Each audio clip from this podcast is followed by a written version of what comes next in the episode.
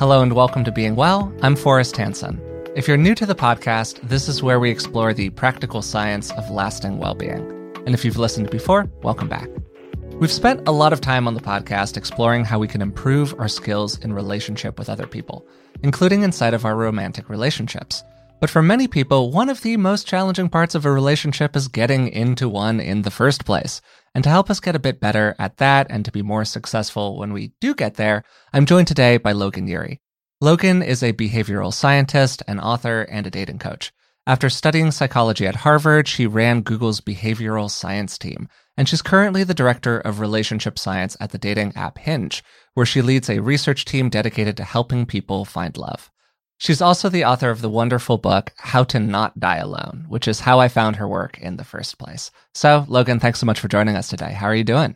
Hi, so happy to be here. I'm doing great. Yeah, I'm glad that you really took the time to do this today because we recorded a couple of episodes a few months ago dedicated to navigating the dating scene and getting into relationships, but both Rick and my sort of background here is much more about how to navigate a relationship successfully once you're in it, as opposed to how to get into one in the first place. And I'm happily partnered. He's been married for many years, so we're not really in the dating scene. But my friends complain about it actually constantly, including talking about how hard it is to find the right person, find a good partner, all of that. And personally, I think that there have probably been challenges forever as long as there has been a dating scene, but it does feel like there are some modern features of it that maybe make it particularly difficult for people. I'd like to start by just big framing question. Why is dating so hard these days for so many people? Yeah, well, I'm super excited to be here with you and excited to share some of my research with your audience. And yes, there is so much interesting research on what to do when you're in a relationship. And there's great information from the Gottmans on bids and trust and repair. But yes, how do you get into a relationship in the first place? That's what we're going to talk about today. So why is modern dating so hard? I can walk us through a few reasons. One is that dating as we know it is actually pretty new in the span of human history. And so dating in terms of one individual finding another individual, that started in around 1890. There's a great book on this called The Labor of Love by Maura Weigel, where she describes the history of dating. And so dating in this concept is from around 1890. Then online dating started in around 1995 with Match.com. And then the apps have only been around for about a decade. And so just first of all, this is brand new. We are navigating something very, very new. And so if it feels challenging, that makes sense. Another thing is that in the past, our identities were defined for us. So for example, let's say I was a Jewish woman in Germany in 1820. I would know what to wear, how I would spend my time, what my diet was, how to raise my children. So many parts of my life would be defined for me, and I'd probably find my partner through my family or through a matchmaker. And now we have so much freedom to define our identities. And while that's very exciting and it means that we can explore things like intermittent fasting and wear any kind of clothing we want, it also means that there's a lot of pressure on us because you have this feeling of, I get to write my own story, but if I don't like the story that's written, it's my fault. And so there's tons of pressure. We also are told from everyone from Warren Buffett to Sheryl Sandberg, this is the most important decision you'll ever make, who you choose as a partner, who you choose as a teammate. And so there's all this pressure. We have to do it for ourselves without the help of friends or family or a matchmaker. We're living longer. So this is a relationship that we'll be in, hopefully, for a really long time. And it's no wonder that people are so lost. Add to that the fact that dating apps offer a lot of different options, more options than people ever encountered. And it's no wonder that dating right now feels so challenging. Part of what I've read from you is that, just as you said, the whole idea of dating is a new concept, but also the whole idea of marrying for love at all is a pretty new idea. Marriage for most of human history was basically a combination business consideration / cultural requirement of like bringing different kinds of groups together. And just the idea that you would identify somebody based on whether or not you actually like them and navigating that whole territory is very, very fresh for us. Absolutely, yes. And so two people who've done great work on this. One is Stephanie Coontz. She's written a book called Marriage, a History. And then all the work from Alain de Botton really talks about this. And so, yes, it is true that in the span of human history, people were mostly not marrying for love. Marriage was an economic institution. It was a marriage of convenience. And so maybe my parcel of land was next to your parcel of land. So our fathers would negotiate for us to get married. Or my father would give your father 12 camels in exchange for, my hand in marriage. And so it was really about making these connections that made sense for the family. Mm-hmm. It would have been ridiculous to marry for something as fleeting as love. There was still the concept of love, and there have been love poems for a long time, but love was more something like a crush that you experienced when you had feelings for the blacksmith in town. It was not something that you made such an important decision like marriage based on. And so there, around 1750, there was this idea of the age of romanticism. And so this was the ideology of the romantic poets and people talking about soulmates and one person for life and the effortless connection when you find your person. And so we're actually still in that age of romanticism where we think about this idea of when we find our person, it'll be perfect. But that's actually a pretty new idea. And so if you were to say something to someone from, let's say, 600 years ago, oh, I haven't gotten married yet, I haven't fallen in love yet, they would laugh at you because there was no, love was absolutely not a requirement for marriage. Mm-hmm.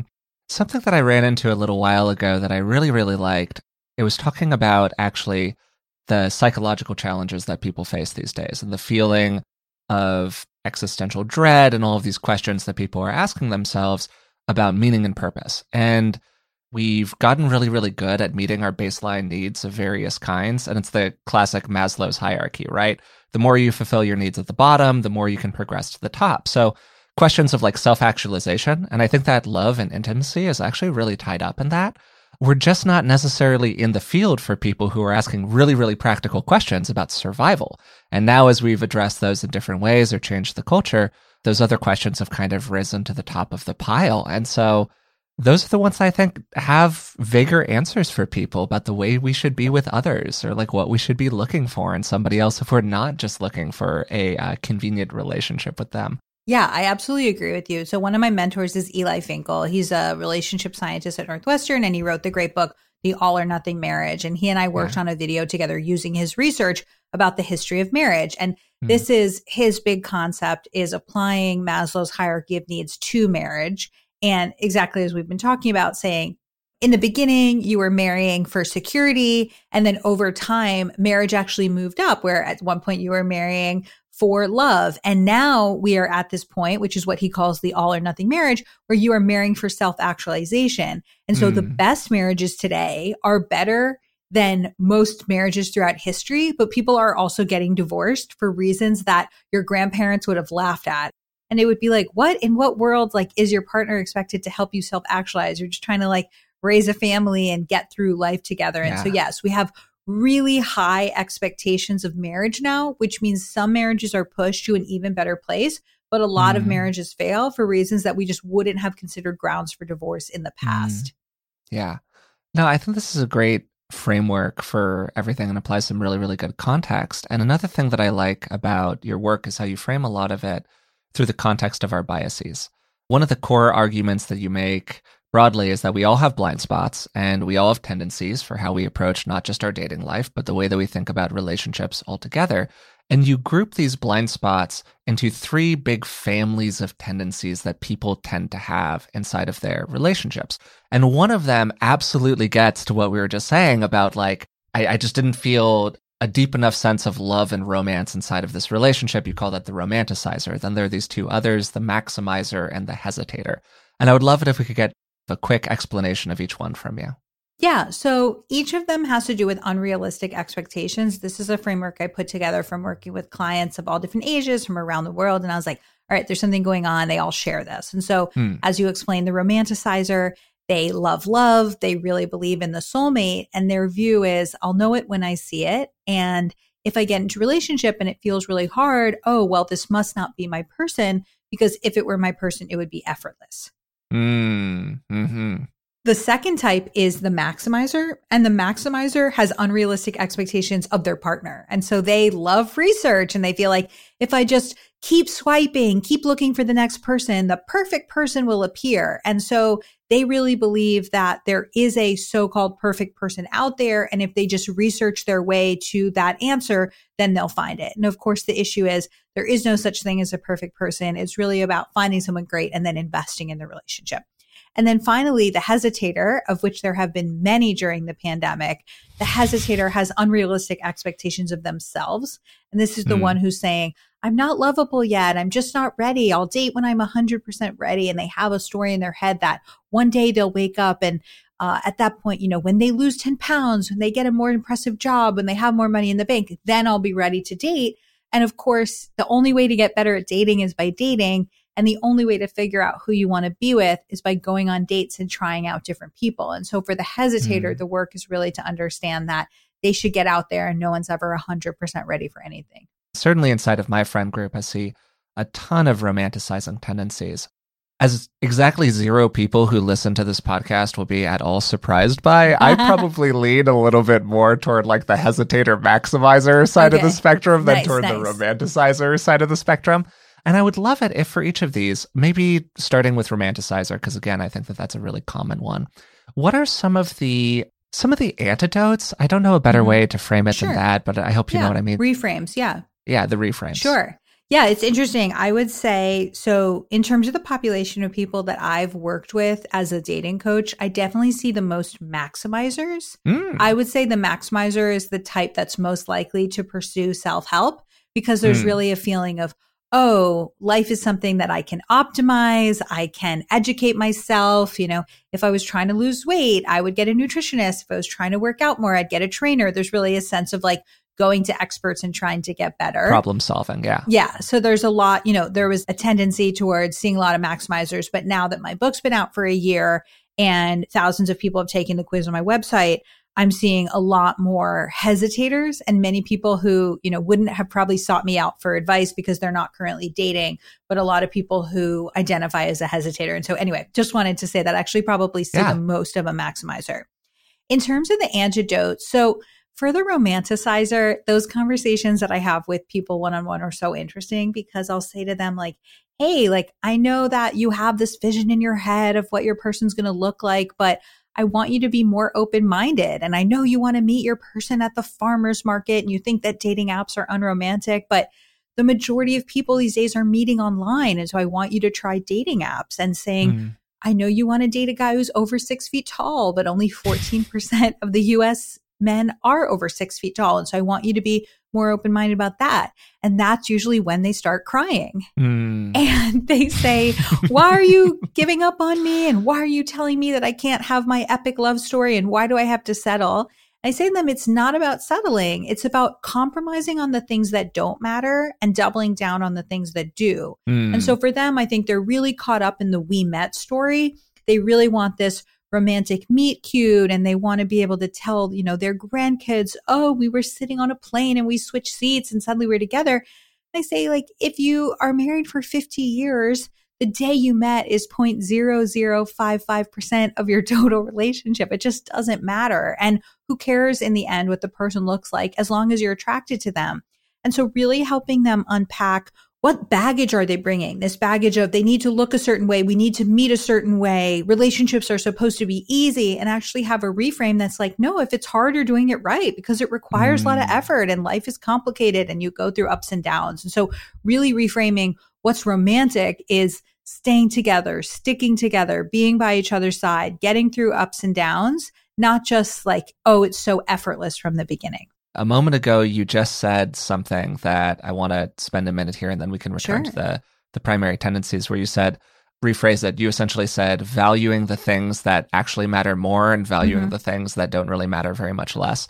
You've worked with a lot of people, as you were saying a second ago. What do you think the things are that people tend to overestimate the importance of the most? Yeah, it's funny. People aren't always honest about what they care about, but then when you really are with them and they're swiping or you see who they say no to, it becomes clear. And so this is what we call, you know, stated versus revealed preferences. They might state, oh, I'm really looking for someone who has good values. But then when they are going through an app, it's really about who's hot. And so the things that people value more than research says matter very much for long-term relationship success are things like looks, money, having similar personalities, and having shared hobbies. And so, yes, of course, you want to be attracted to the person, and money does make things easier, but there's this concept of adaptation where we really get used to things over time. And so even if someone is super attractive or super wealthy, you'll over time adapt to that and you'll no longer appreciate as much. And then similar personalities, it's helpful in some ways to be similar, but oftentimes opposites attract and people complement each other. And in terms of shared hobbies, people often focus way too much on, I love wine and she doesn't drink. This could never work. And it's like, as long as she doesn't begrudge you for liking wine, it's completely fine that you have different hobbies. It sounds like you're making a great distinction between what I'll call a values-based relationship versus an activities-based relationship, where there are so many people who essentially fall into a relationship because they happen to share a hobby with a person. And to give a very practical example of this, I dance as a serious hobby. And so before the pandemic, I was going to various dance conventions and doing competitive stuff. And I actually bumped into my current partner because we met at a dance thing. Almost all of my friends were involved in that world in various ways. It's a very serious hobby that I do for fun, all of that good stuff. Then the pandemic happens, right? Dancing goes away. And all of a sudden, all of these relationships start changing, right? And of course, the pandemic has a lot to do with that in a lot of different ways, a lot of pressure on relationships, very understandable. But for, I think, a lot of people, there was this feeling that what they did together was the dancing. That was the basis of their relationship. And then when the dancing was removed, when the shared activity was no longer there, what are we really? What are our shared values? And people really had the rug pulled out from under them, I think, a lot. And a lot of like revelations were made inside of partnerships that we actually had an activities-based partnership and not a values-based partnership. And thankfully with my partner and I, at least so far, it turns out we had a values-based partnership. There was stuff that was going on for us other than the activity that we happened to be doing together. I love that example. And I'm very fascinated by pandemic relationships. I was certainly helping people in the first 6 months of the pandemic who were like, well, I've been engaged to this guy and he's a consultant and we used to spend weekends together, but we had never really lived together for weeks at a time. And turns out we have nothing in common and we don't enjoy each other's company. And now we're going to end the engagement. And so there was lots of people who, when you stripped away all the parts of life, whether it was travel or somebody else's work, or in your case, dancing, you really had to look at the relationship as it is and say, is this the right partnership for me? Yeah. And too often people think that something, I actually use the example in my book of salsa dancing, where if someone's really into salsa, they're like, oh, I need to find a person that also does this. It's like, okay, unless you are super into this hobby, which it sounds like you might actually be the exception to this. It's like, how often are you doing this? Like 5 to 10 hours a month? Like that's such a small percentage of your life. Go have your friends that you dance with and you can have a partner that does something else. And so I think people get really wrapped up in things like, my identity is loving wine. My identity is being a dancer. I need to find someone who shares this. And actually, you and your partner can have pretty different hobbies as long as you are respectful about the other person's hobby and you don't have them come home and you say, hey, like, why are you drinking so much? Or why were you out dancing so late? Like, as long as you give them room to have separate hobbies, it's absolutely fine. We actually moved in together, me and my partner Elizabeth, at the beginning of the pandemic. And it was our first time ever living together. Yeah. And it changed a lot of relationships, and I would love your take on this, but it seems like it made some of them a lot better and some of them a lot worse, that everyone either went one direction or the other, and nobody really stayed the same. For us, it really improved our relationship, but I think that a lot of people had the opposite experience. Yeah, I've heard all types of stories. So I've heard stories of people who had been casually dating for a few months before the pandemic, moved in because it just made sense, and now they are engaged or super happy. And they're like, yeah, it was basically like time was 3 times as intense as it would normally be. We went through hard things together. We realized we were a great match. And now we're so glad that we had this intense experience. And so for some people, they had this turbo relationship and that worked out well. For other people, it basically, as I was saying, took away the distractions and all they had was each other. And they realized they just weren't the right match. And so it was like, whether you were meant to be together or not, it really exacerbated what was going on. And I think people got to the answer for themselves sooner than they would have otherwise.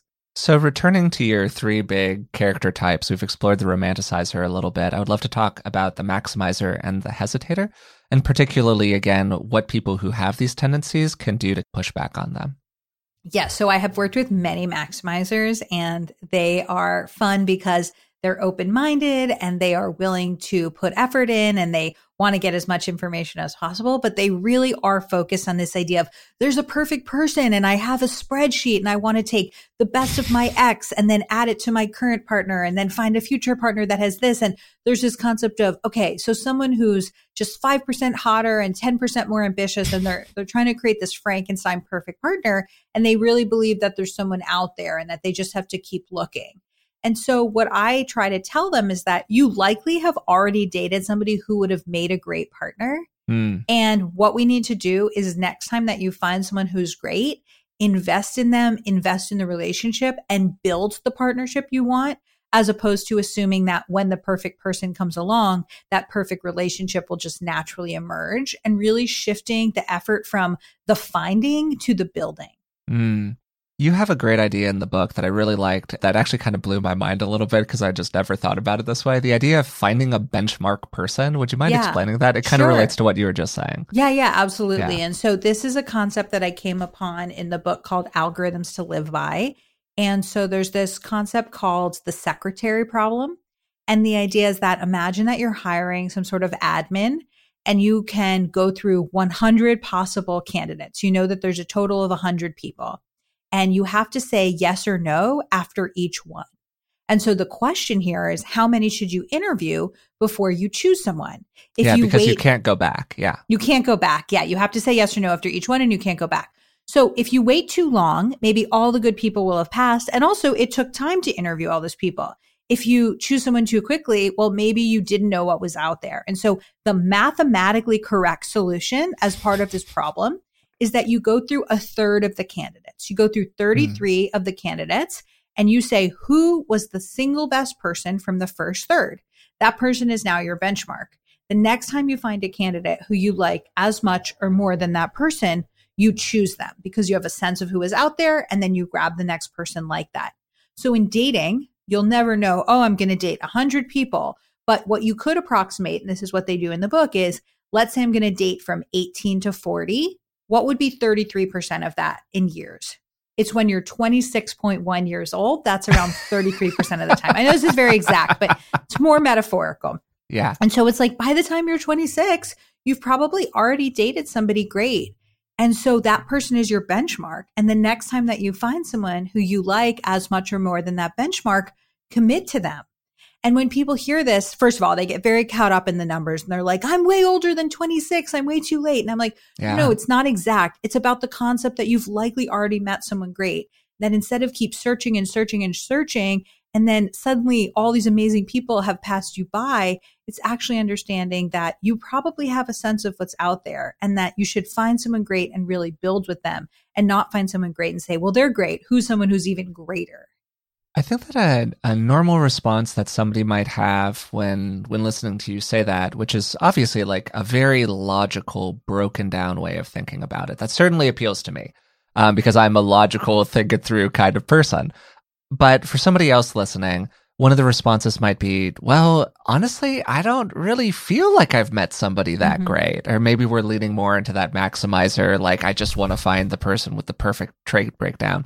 But I think that particularly, and I don't want to speak out of pocket here, obviously I'm a straight white guy, and so that's going to color my experiences. But I think that particularly for a lot of my female friends, I've heard them say 1,000 different versions of, I feel like I've dated zero appealing men throughout the course of my life. So, and I'm sure that you've worked with people who've had a similar experience. And how do you explore that with them?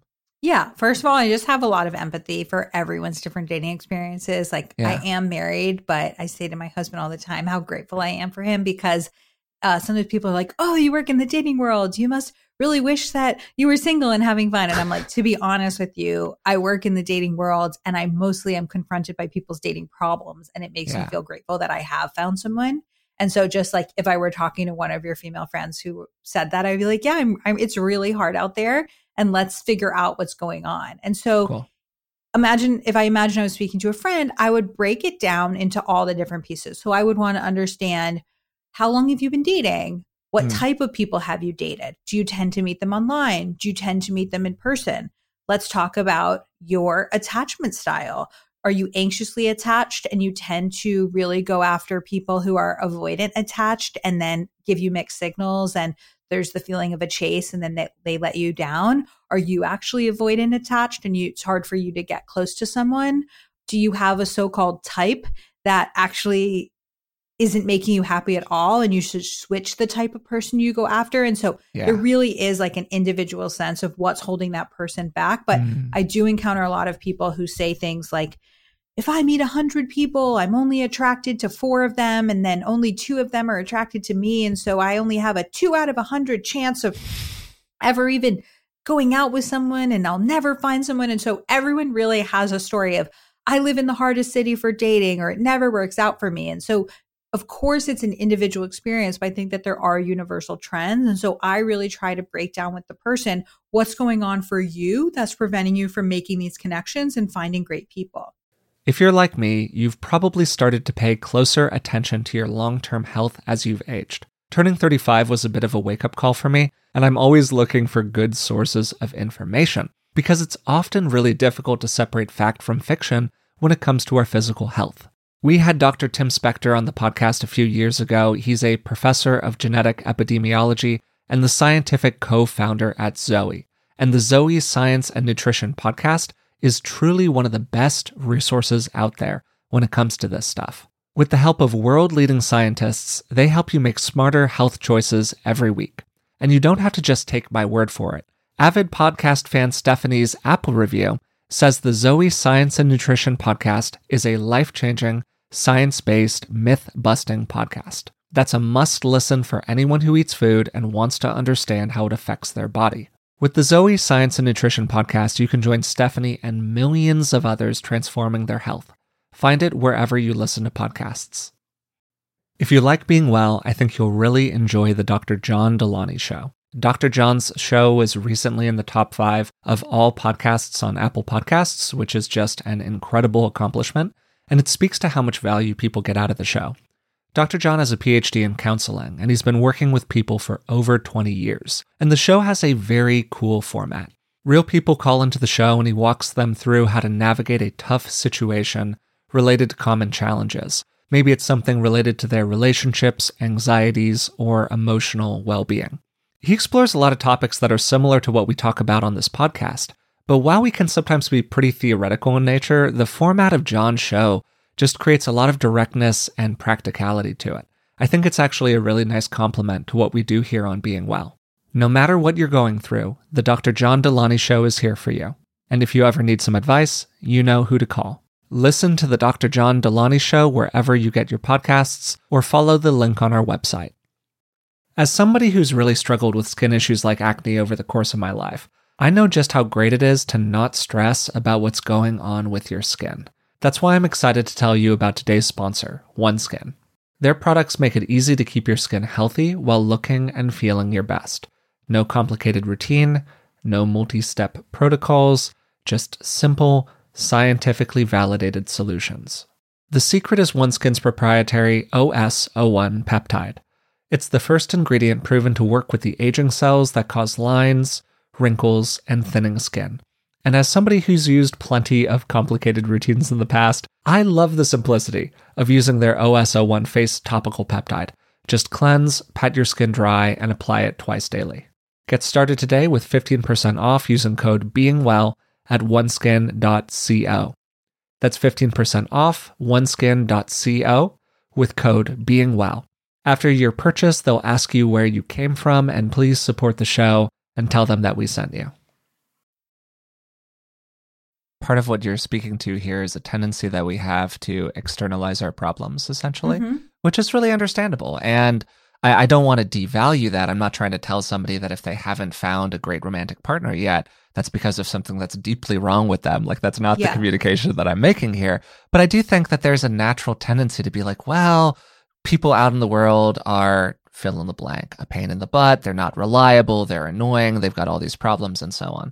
But, you know, humans are humans, we've all got our faults, and part of it is learning how to deal with the things that you can live with and then deciding on the things you can't live with and having a certain pragmatic viewpoint, particularly once you get to a certain part in your search. As you were saying, once you pass that benchmark person, looking back and going, okay, what's realistic if I do want to find a long-term partner? I'm really glad you brought this up because it's certainly something that I've been thinking about a lot lately. And even I finished writing my book around 2 years ago. And since then, we've had the pandemic. I have gone through a ton of stuff with my partner.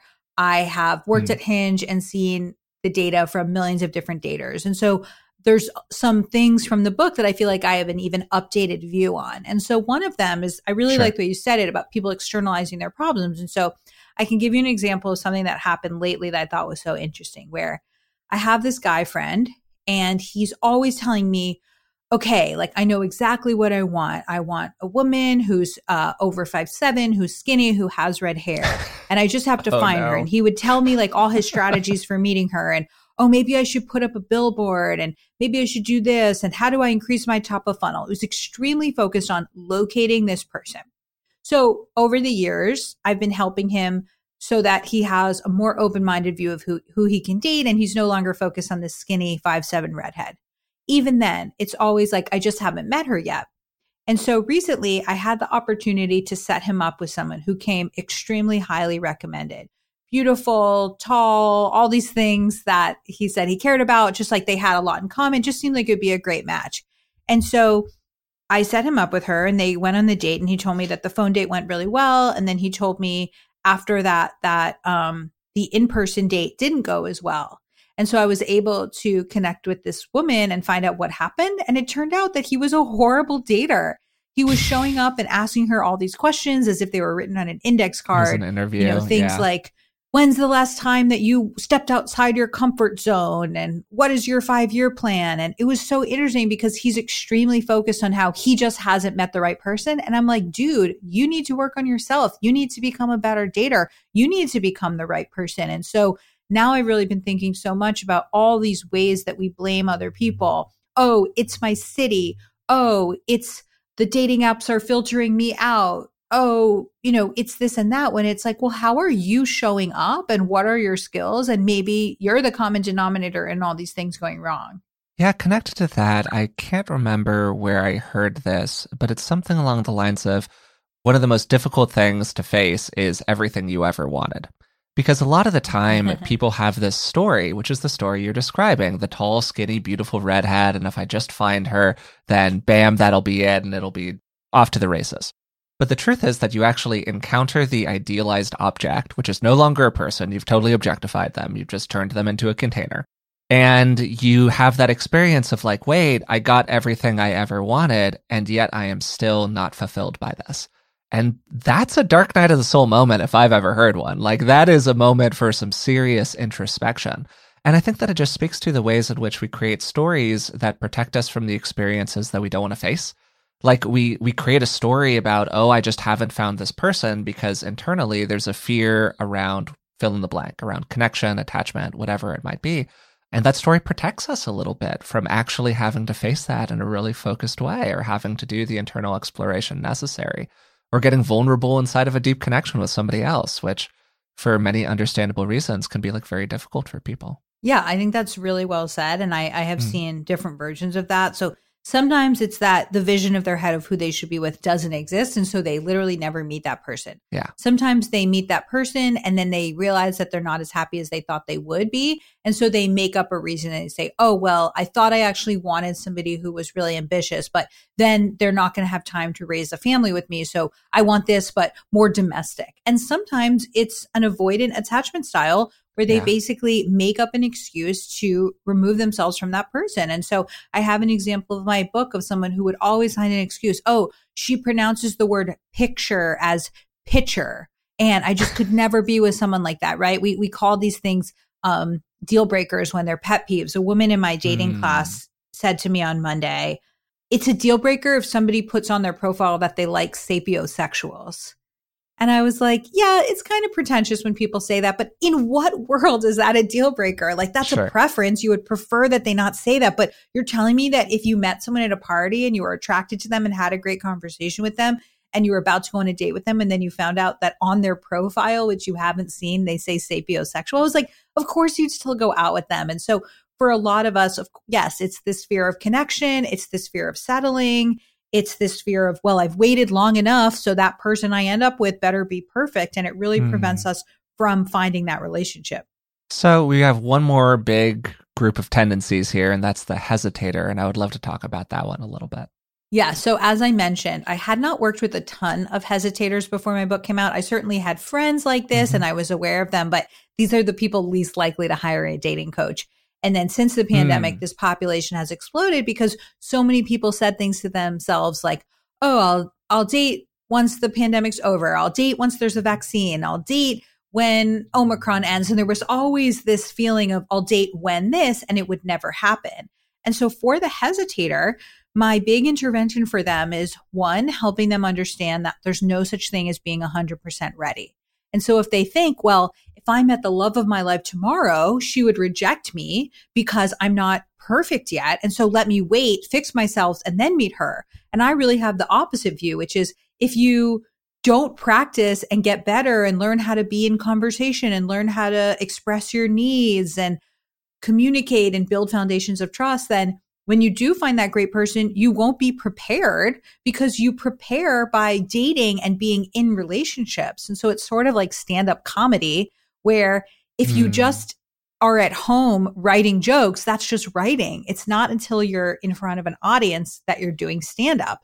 And so with dating, if you sit at home reading the book Attached and changing the profile pictures on your Hinge app, but not actually going out with anyone, then you're not getting better at dating. And so for them, it's about setting a deadline, having accountability, and saying, I'm not going to be the perfect, most charming dater from the beginning, but let me get better by practicing and figuring out what kind of person I want to be with long term.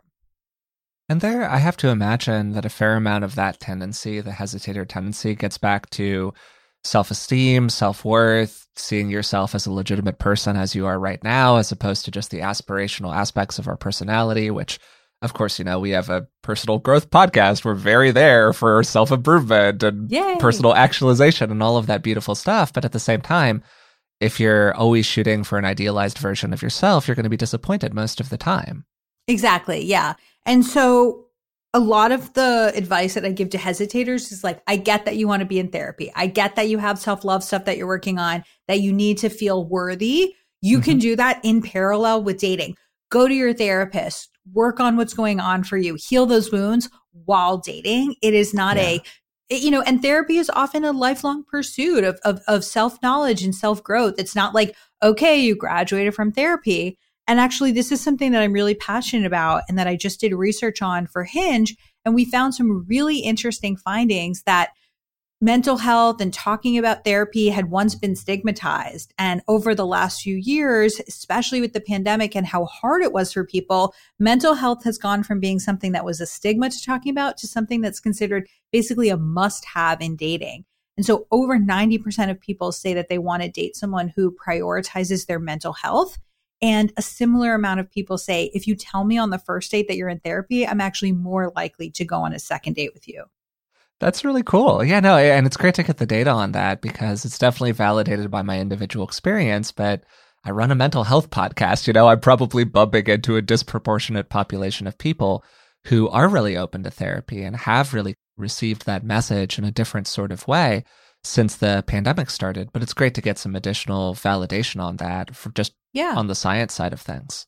Yeah. And that's even more true with Gen Z. I think I'm doing a lot of research into Gen Z dating, and they tend to be really open to talking about things like mental health struggles. They are notoriously a very anxious generation. And so as much as that brings struggles, it also means that they want to date someone who they can talk to about what's going on for them. And they want to talk to someone who's doing the work and has dealt with their stuff from their family. And so there really is even in the last few years, just a huge increase in the fact that people are valuing somebody that does self-growth, self-help, all of that, as opposed to saying, oh, that's weird or what's wrong with you. Yeah, totally. And I don't know if this is a little detour, but it's something that's just coming up for me as we're having this whole conversation. I could totally understand somebody listening right now and hearing us talk about dating in a certain kind of way, where we're talking about it in this sort of analytical, process-oriented, very functional, very data-driven, again, very on brand for me on the podcast, but I love it. Nonetheless, yeah, is just like a way of engaging with these topics. And I could imagine somebody saying something along the lines of, wow, you know, this is great informationally, but I'm getting a little worn down emotionally about the whole thing because I am that person who feels like there needs to be a special sort of spark. Or I am somebody who really wants to have that heavy romance dynamic inside of a relationship that I pursue.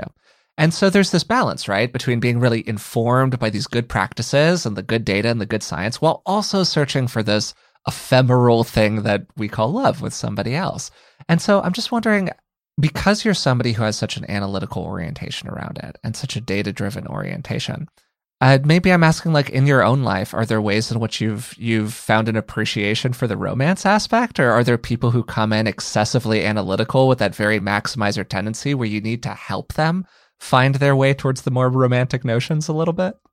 Yeah, I so appreciate the question, and I definitely have been navigating this over the past few years where I no longer really read the comments on articles, but I definitely remember early on someone's like, who's this behavioral scientist taking the romance out of love, and why is she applying kind of all these analytical part? And I feel very strongly that I'm like, you know what's romantic? What's romantic is finding an amazing partner and building a life together and having sex that's passionate after 10 years and being there for each other through thick and thin. Who cares how you met?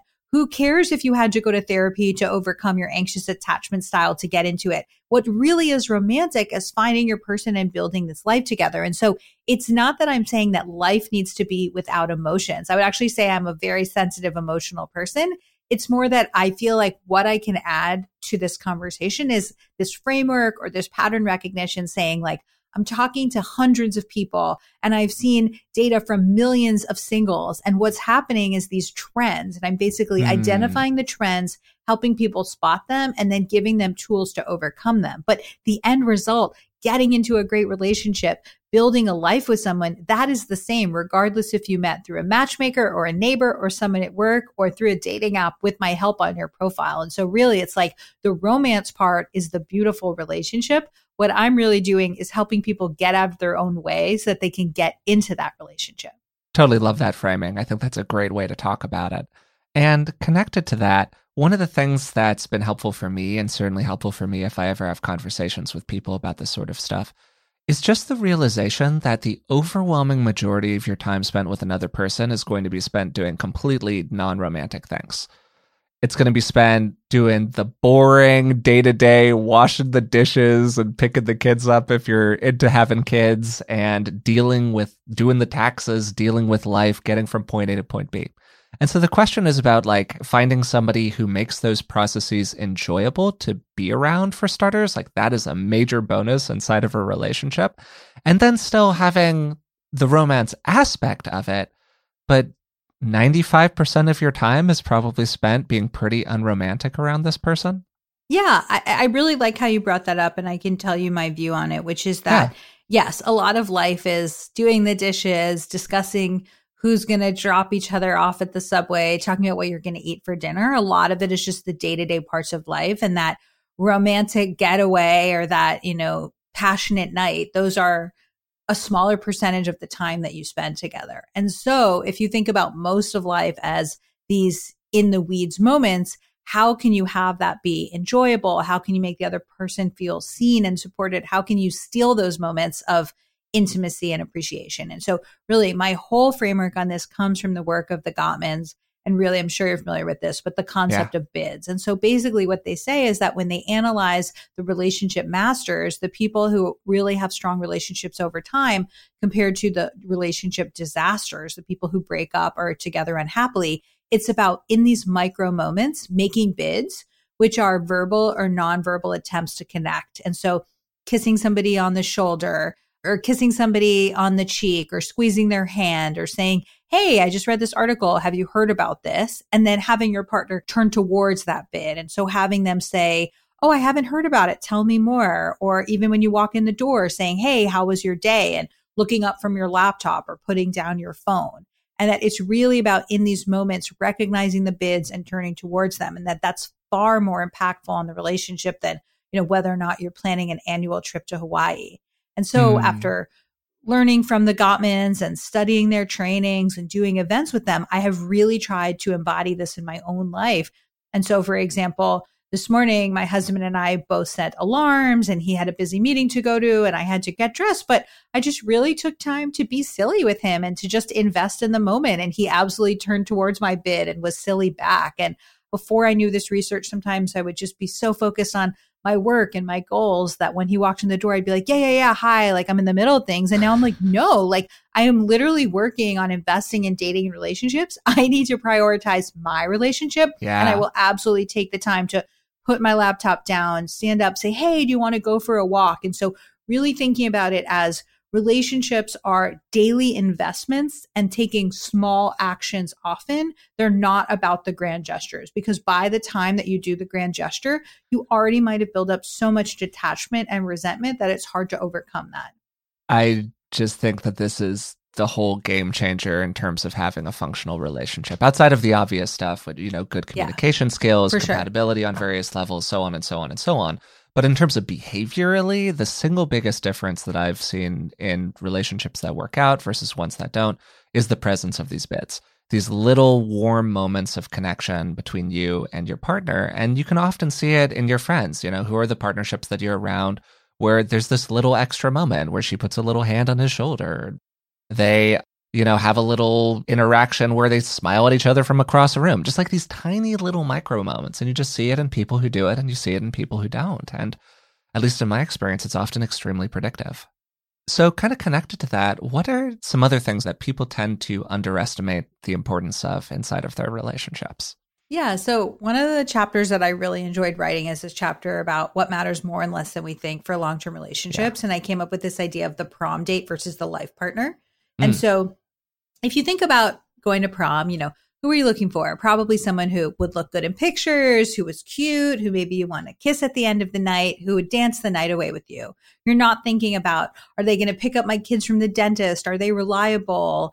Would I want to talk to them for a 10-hour flight, right? And so as you're moving to a different stage of looking for a long-term partner, you have to shift what you're looking for away from the prom date.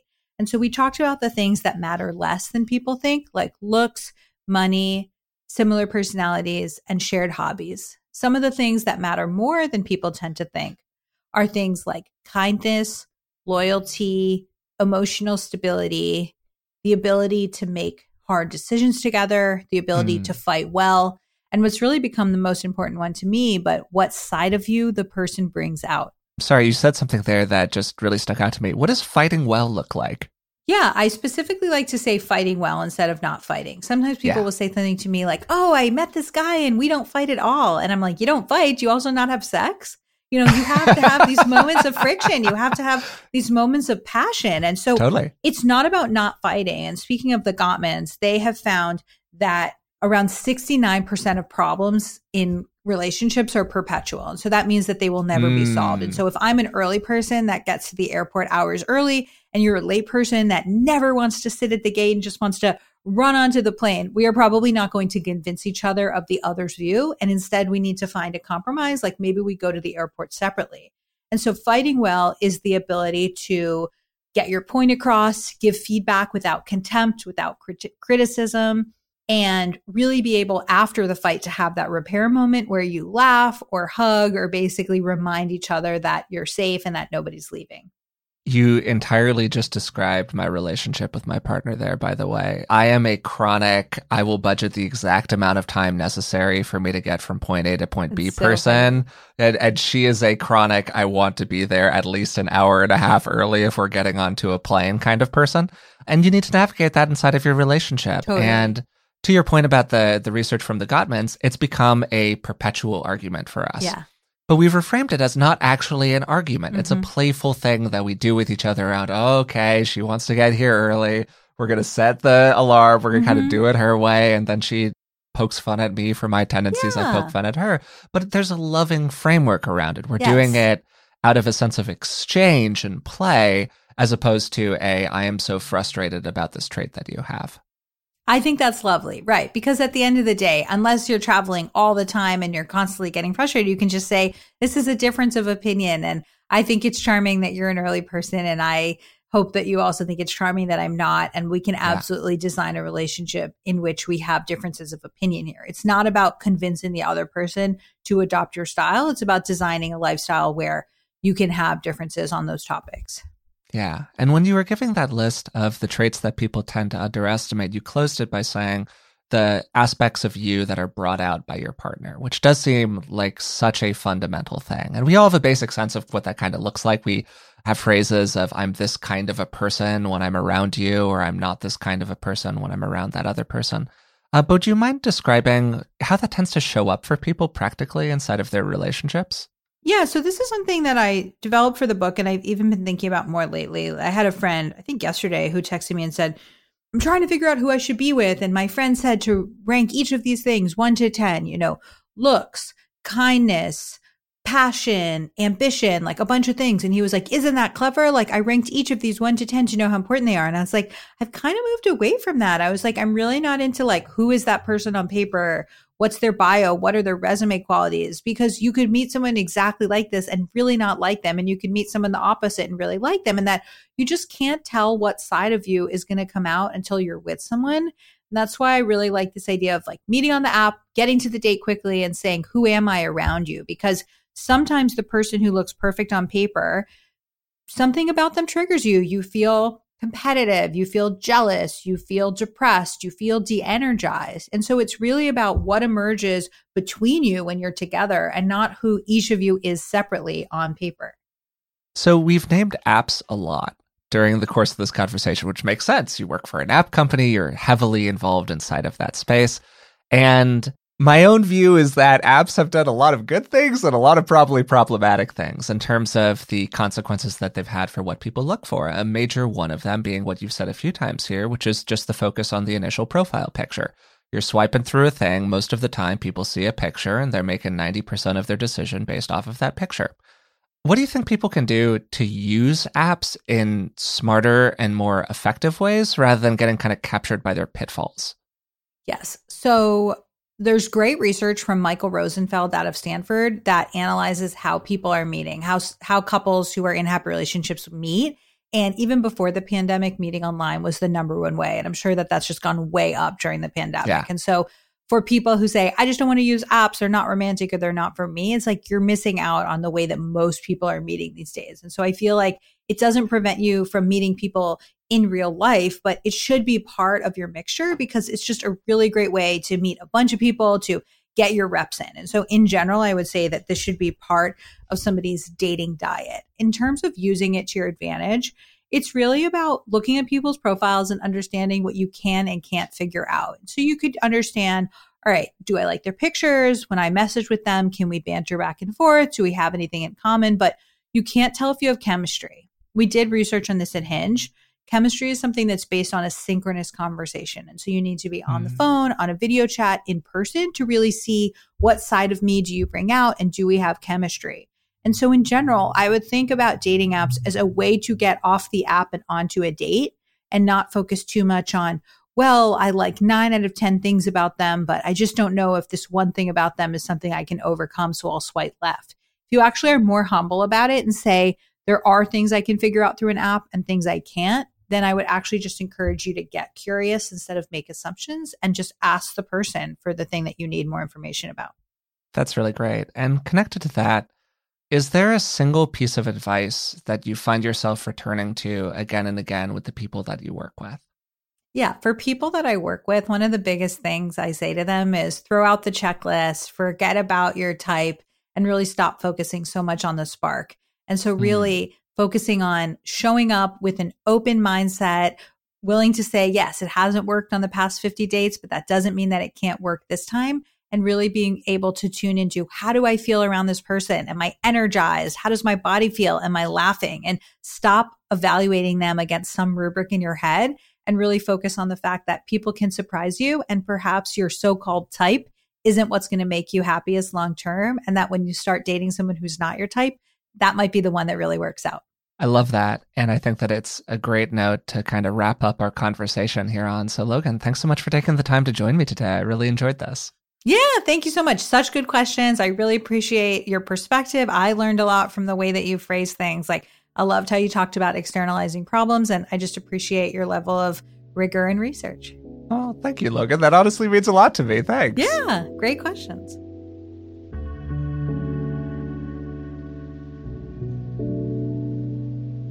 Today, I had a great time talking with Logan Ury. She's the author of How to Not Die Alone and the director of relationship science at the dating app Hinge.